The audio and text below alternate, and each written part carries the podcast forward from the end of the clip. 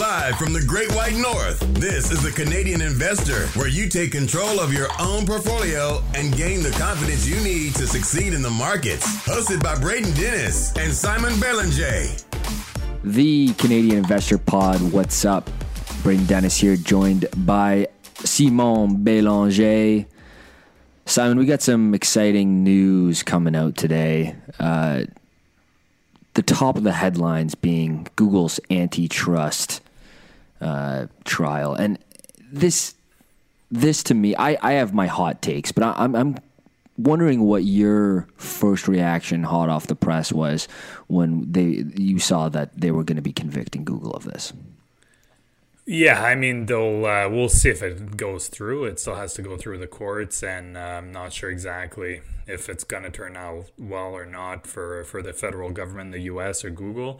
Um, my first reaction was probably going back to Microsoft because they had a similar suit uh, in the 1990s. I think uh, probably early was it 1990s, early 2000s, but ended up, uh, you know, I think a lot of you know lawyer fees court battles but nothing came out of it all that much for microsoft and they're still a dominant business. Um, i think google will come out. I mean worst case scenario in my mind you know worst case scenario they split google up with youtube and the other things but it's probably a good thing in terms of extracting shareholder value. So um, I, I if i would be i'm not a google shareholder um, but if i would be i would not be uh, stressing about that whatsoever. What about you yeah, bingo. Uh, I got an email today from Todd, one of our listeners, longtime listener, great guy.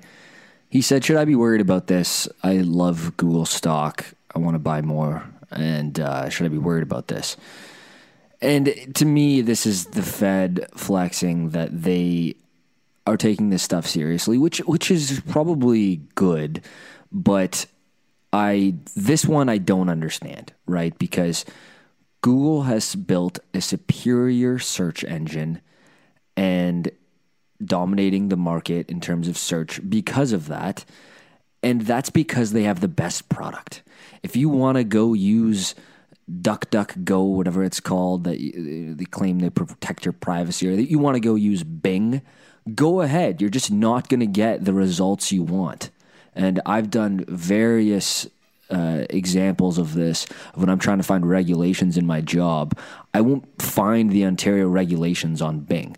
And then you first search them on Google, and it's just like, why would I ever use another engine when this one provides me? Uh, so it's not a monopoly that is uh, built off a bad, a criminal nature, but it's they built the best in artificial intelligence and their market cap has been rewarded for that. So uh, it's I, I, don't I don't get this one, but um, the Fed is, is taking it seriously. Um, in other news, you uh, you were pointing out today that crypto is on fire because PayPal is allowing users to buy and sell crypto on Venmo. Yeah, uh, yeah, exactly. So, uh, well, they will be before the end of the year. That was the announcement yesterday. So they're kind of they're following in Square's uh, footstep when it comes to that. But obviously, PayPal is uh, a much bigger player than Square. And uh, full disclosure, I do own shares of both PayPal and Square.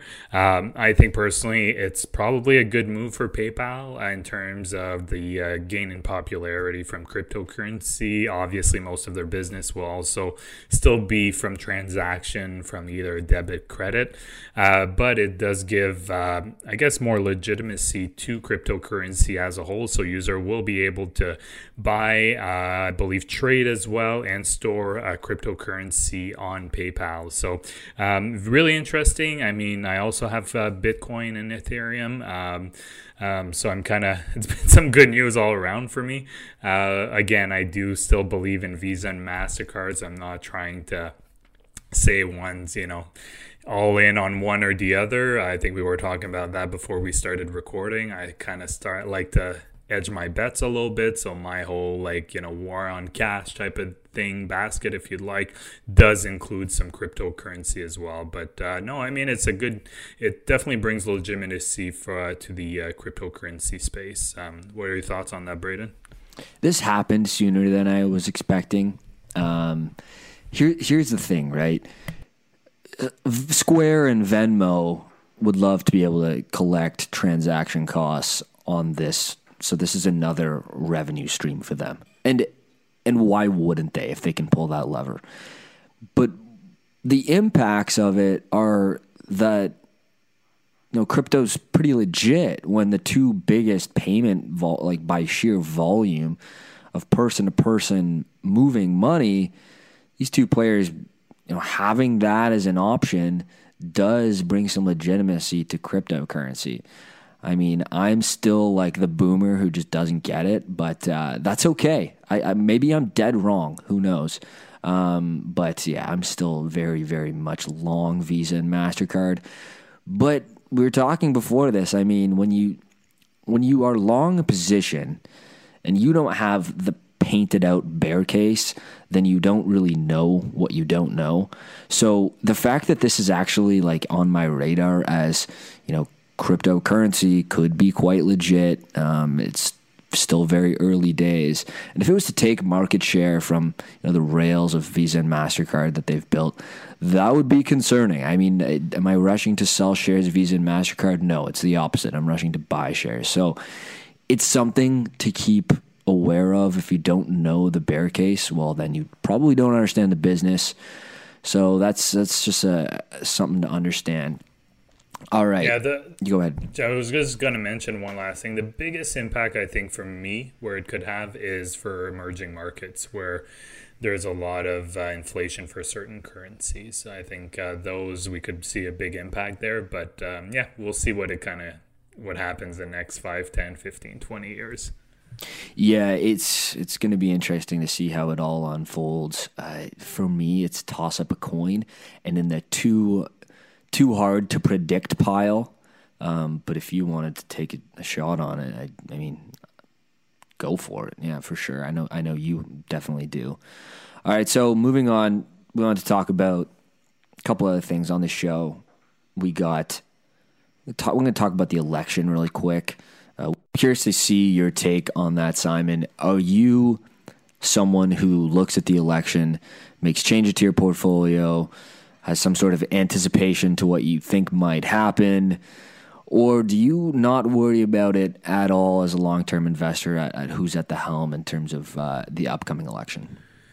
Yeah, I mean, personally, in terms of the uh, the stocks uh, or the companies that I hold, I don't think it will have a big impact. So, from my perspective, I really don't worry about it all that much. Uh, having said that, it could have some pretty significant impacts on certain sectors, and um, especially in the U.S. So, if you own healthcare in the U.S., um, specifically pharmaceutical companies or um, healthcare insurers, things like that, um, there could definitely be a big impact from the U.S. election uh, that could have some you know impacts longer term. Um, i would say probably oil and gas as well. There could be um, some impacts for that uh, medium longer term.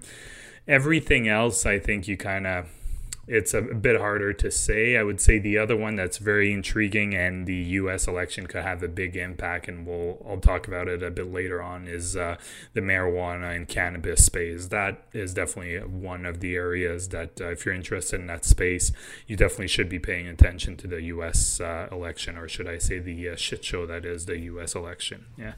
Oh God, it's uh it's tiring. Um, okay, good point. I like I like that you brought up those sectors because they there there are implications. I mean, it's easy to say ah whatever long stocks, but there are there are some implications. For me, I don't worry about it too much at all. Uh, studies and data long term have shown very little correlation between who's in charge and the stock market because on the short term, we've noticed that the economy and the stock market can be very divorced from each other for long periods of time. And at the end of the day, long term, great companies do well um, because of their competitive advantages, because of their long term profitability, because of their growth.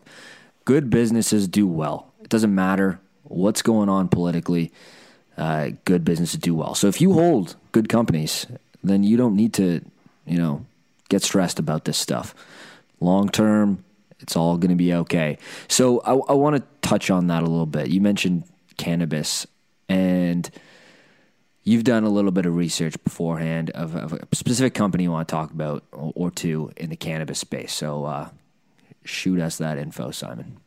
Yeah, so I, I, wanted to talk about some profitable cannabis companies. so, Wait, profitable? Yeah, I know. Cannabis companies? Those are in the. Sa- wow. Okay. I know. I'm, I'm excited, Simon.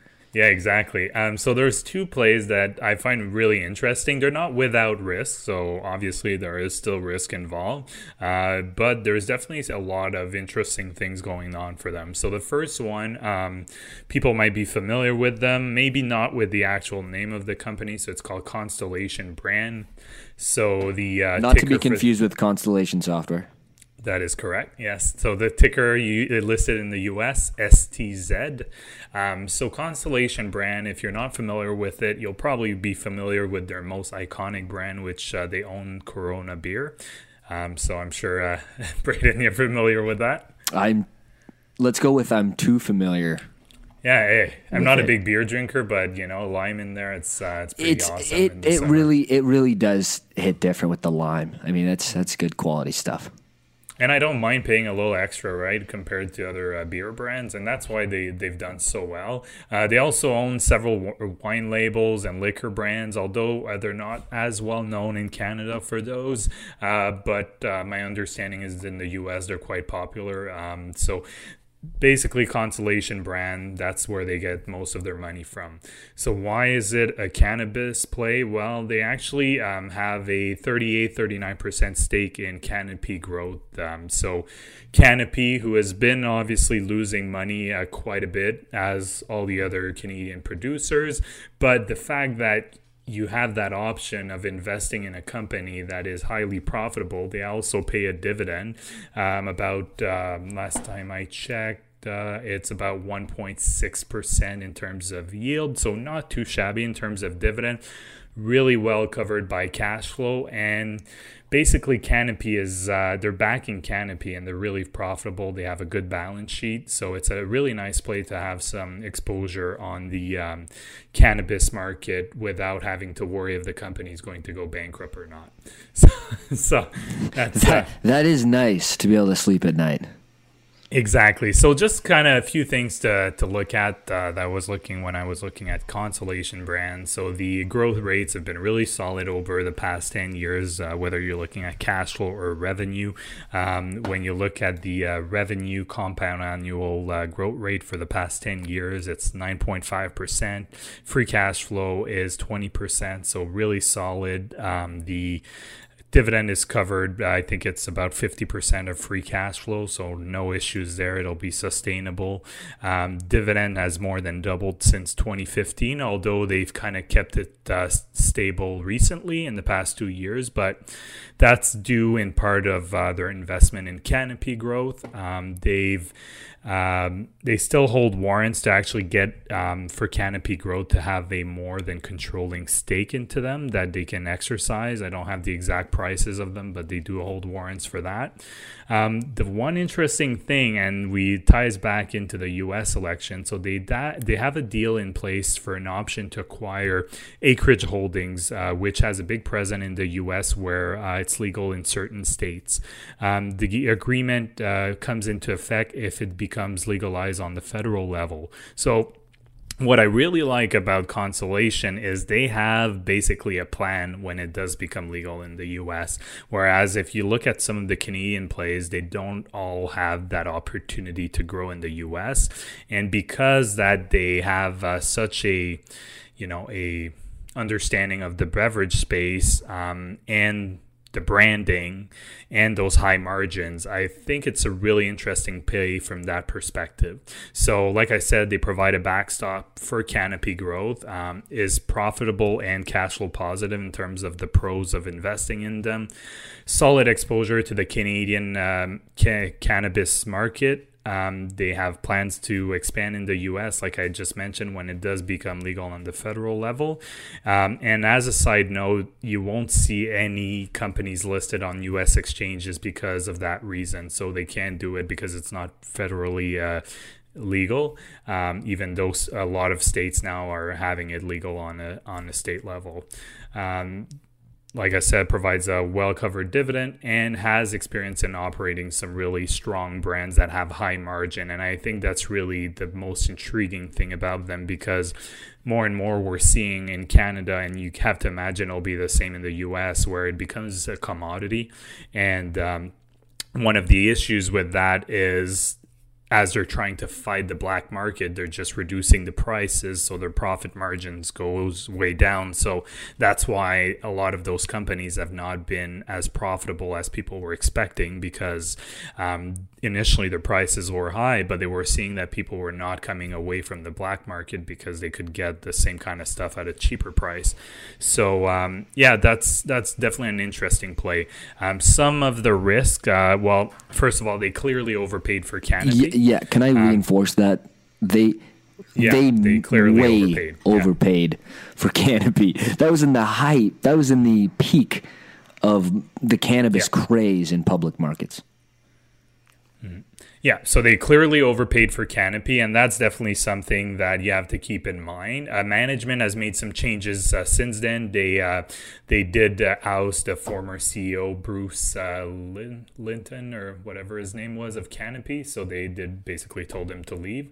Um, they have uh, people from Constellation Brand on the board now as well. Um, Canopy is still burning cash quite quickly, um, so that's an issue. Although they do have two billion in cash and cash equivalent on the balance sheet. So they should be okay at least for a year or two in terms of cash. Um, and it's really unsure at this point how big the uh, edible or you know the marijuana derivative market will be, um, especially in the states. Um, I know if you remember, Braden, people were making these crazy assumptions in Canada early on about like this the market's going to be this that and the other like you could see numbers ranging from like a few billion dollar to like 20 billion i was writing blogs about this in october of 2018 of absolutely out of control assumptions that were being made. Um, not to toot my own horn but i just completely crystal balled this one of these ins- assumptions being out of control um, and and they were they were a complete flop. Oh yeah, exactly. And I think and that's a good learning opportunity for people as well. When you see these estimates that have such a wide range, that should kind of raise red flags for you. If you see something from like I maybe exaggerated a bit, but from a few billion dollars to, you know, 10, 12 billion, I think those are the ranges that uh, the numbers that were being thrown out there. And when it's not a legal market, how the hell do you know what the market is going to be? So um, you're just kind of making guesses, and we're seeing right now that those were obviously guesses uh, in hindsight. Um, not to say that the U.S. will not be a big market; it will surely be a big market when it comes legalized. So I think the biggest thing to look at from election perspective, I don't think it will necessarily be the who becomes the next president, whether Trump still stays there or Biden uh, wins. I think the Senate, if it becomes a Democrat Senate, the Senate uh, will have the power and the votes to legalize marijuana. I think that will have a bigger impact than who is president. I think president is kind of a it doesn't really matter to be honest who wins in terms of legalization. If the senate um, is a majority democrat it'll probably get legalized. Yeah this is a good point. So speaking of Constellation for a second uh, do you know if this is true? I was speculating. I heard that corona beer in q1 was like smashing quarters because everyone had Corona on their mind. And can you can you confirm this? I remember seeing a report that it was just out of control blow up uh, blowout quarter for the the Corona brand in Q1. Uh, I really don't know. I thought the I saw opposite. the opposite. Honestly, I thought people, yeah, people were afraid because it was called Corona. the beer definitely has the virus. Um, I we're gonna yeah. we gotta fact check that later, but that that is that is funny. So, I, I something I wanted to ask you because this is what I'm struggling with a lot when I try to decide which cannabis company is is the most quality. And when I compare it to the beer market, like Anheuser-Busch and Constellation, who sells Corona. When I draw that comparison, it's all about brand. It's all about branding. And there's just no brand loyalty in the cannabis market. You saw it rolled out here in Ontario, and they give you the like all warninged up and black box type product from the dispensary that has no branding on it. There might be the logo of like Aurora or, or, or one of Canopy's brands on there.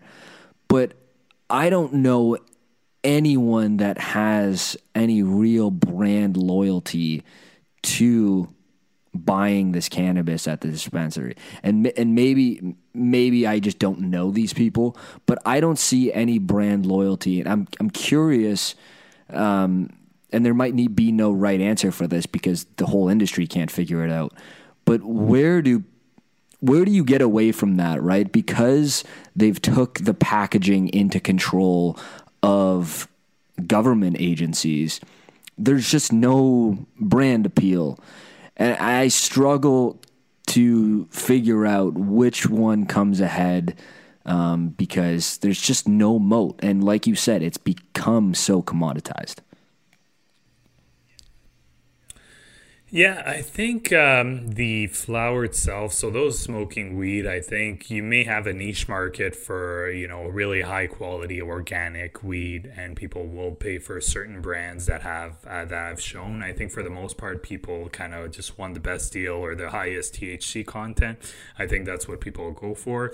Um, Interestingly enough, though, I've had a few of the uh, drinks that had uh, cannabis in them, and they actually have better branding on the drinks. So you can actually recognize them. They taste different. Um, I already have a few that I like better than the other, and some of them I wouldn't go back because it just tastes weird.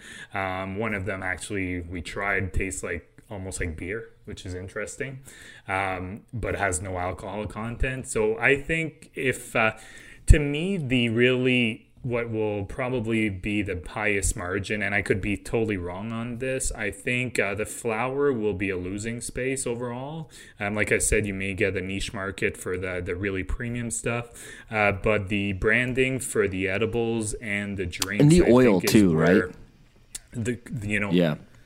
Yeah, well, exactly. Edibles, oils, and things like that. I think is where really the money, where the companies that do the best branding will do uh, will do well. I mean, I could be wrong. They could become commoditized as well, but I could see people being more loyal because you know there's a taste, right? The the drinks won't taste the same. You like a certain taste. You like what you're getting in terms of buzz, um, in terms of effect, um, and you'll stick with that. Whereas the flower, I mean, I think it's that'll probably be you know the best value is what people will go towards too. Okay, yeah, we're totally aligned there. The drinks make sense on branding, and I feel like that you know humans are better at detecting what they like via taste versus smoke.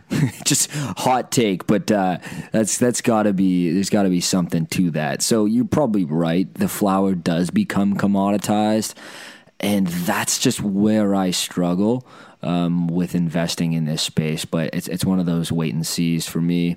Um, but that's that's a really really good breakdown. So, uh, was there another company you had for us, Simon? Yeah, I think I'll I'll probably bring it up another time because I know we want to do industrials and not to mm. go too long. But uh, yeah, as to sum it up, Constellation. I think to me it's a really interesting play to provide you with like a floor. So at least you know you know you're you have that backbone beer business that is super profitable. You have a dividend and but you have that upside and the expertise of uh, you know if it becomes legal in the us and that potential of high margin and that new uh, edible and drink market in the us so they're really well positioned. Um, you know there's a lot of factors that are out of their control. I totally understand that, but it is one that I'm considering just starting a small position to just have a bit more, a bit of exposure to uh, the marijuana and cannabis space that I don't have right now. And it does provide kind of that floor, and to me, it has a decent ceiling as well. Yeah, the, the ceiling is is incredible. I mean, that's the upside is is amazing. Um, in regions outside of Canada. Like we said, the assumptions that the weed market in Canada being outrageously huge was was quite silly, and we saw that pan out as you know being quite silly. So, but the, the ceiling, you know, outside of the borders, I mean, is massive. And we were talking about an election. Doesn't probably mean much for most of your stocks, but these ones probably means a lot for your stocks. Hey everyone, you may have guessed it. I'm recording this after the fact. Braden and I re- recorded earlier this week. Unfortunately, our discussion about Canadian Industrial Company was the audio was corrupted. So I had to remove that section. Um, and but you don't have to worry. We'll be talking about it on next week's episode. So I'm sure every one of you was uh, you were looking really forward to hearing our discussion on those. We'll have to keep you hanging. I know we mentioned it earlier in this episode, uh, but because the quality was just not good, it would not have made any sense. It just made more sense to remove that portion and we'll do a fresh segment next week. I'm sure it'll be a great discussion and really look forward to discussing that with Braden. Hopefully, you enjoy the beginning of the episode. Now, we'll get back to the end of our episode for the portion where the audio actually works. Hopefully, you enjoy it and looking forward to talk Canadian Industrial with Braden on next week's episode. I am going to throw in one last segment. I'm bringing it back, and Simon doesn't even know that I'm bringing it back. It's time for the tip of the day. We haven't done one in a long time. So I got an idea, uh, to another podcast the other day, of how to track your positions. I mean, if you own 20 stocks and each quarterly report comes out, you you you see, you know, okay, they beat revenue, they beat at like there's so much noise, right? And the stock always moves up or down because of what it was in relation to Wall Street estimates, which I think is complete trash. Uh, for someone who's not in the industry, I've never understood this. I, I don't get why the benchmark is analyst expectations when the core business model usually has nothing to do with if they met uh, earnings estimates. So, my recommendation to you, or tip of the day, is think of one to three, no more than three KPIs. And when I say KPI, just a metric that you can compare the business to. And if it's if it's a business that generates lots of free cash and you bought it because of that, track is free cash going up or down and is it meeting your your expectations versus not, okay? And if it's a software company and their whole idea is to get more active users. Just track active users. Don't worry about any of the other metrics because the stock will move up and down based on metrics that are not always core to the business. If it's a software company and they're trying to grow users, track users. It'll be at the top of their of their report every single quarter because the business knows it's important to them. And that's what you should focus on as well because stocks move like a, a yo yo. And over the long term, it doesn't matter if you track what's important. So that's that's my tip of the day. Yeah, no, it's uh, it's a really good tip. I wish you would have given me a heads up. I'll think about one the next uh, next episode, but I'll cons- yeah. Now now you need to think about your next one. Yeah, I mean it's a good. It's definitely you know it's a really good thing to do. Just take Netflix for example. Their stock kind of moves with the uh, user subscription increase. So um, in terms of uh, of subscriptions that they have, so that's probably the one metric you need to play uh, pay closer attention to it if you want to understand the movements a bit more. So uh, that's yeah, that's a really good tip. And it's easy to it's easy to track, right? If you have all your positions in an Excel table, you just have one metric that you're tracking, just one. And if you don't know what that metric should be, like if it doesn't pop out to you right away, you need to reconsider why you own the stock because that will also reinforce your thesis from the start is what is the growth story here, right? Like if it's Netflix, it's yeah, it's paid subscriptions. Uh, so that's an obvious one, but something to think about. Really easy to set up. I'm doing this myself with my portfolio right now. Um, that does it for this week, guys. GetStockMarket.com brings you to Stratosphere. All the metrics I'm talking about are on the company search platform. I just added free cash flow that you can graph for every single company today Uh, the screener, I just fixed all these bugs. Thanks for all the, the comments from from the community. And we will see you guys next week. Thanks. Bye bye. The Canadian investor is not to be taken as investment advice. Braden or Simon may own securities mentioned on this podcast. Always make sure to do your own research and due diligence before making investment decisions.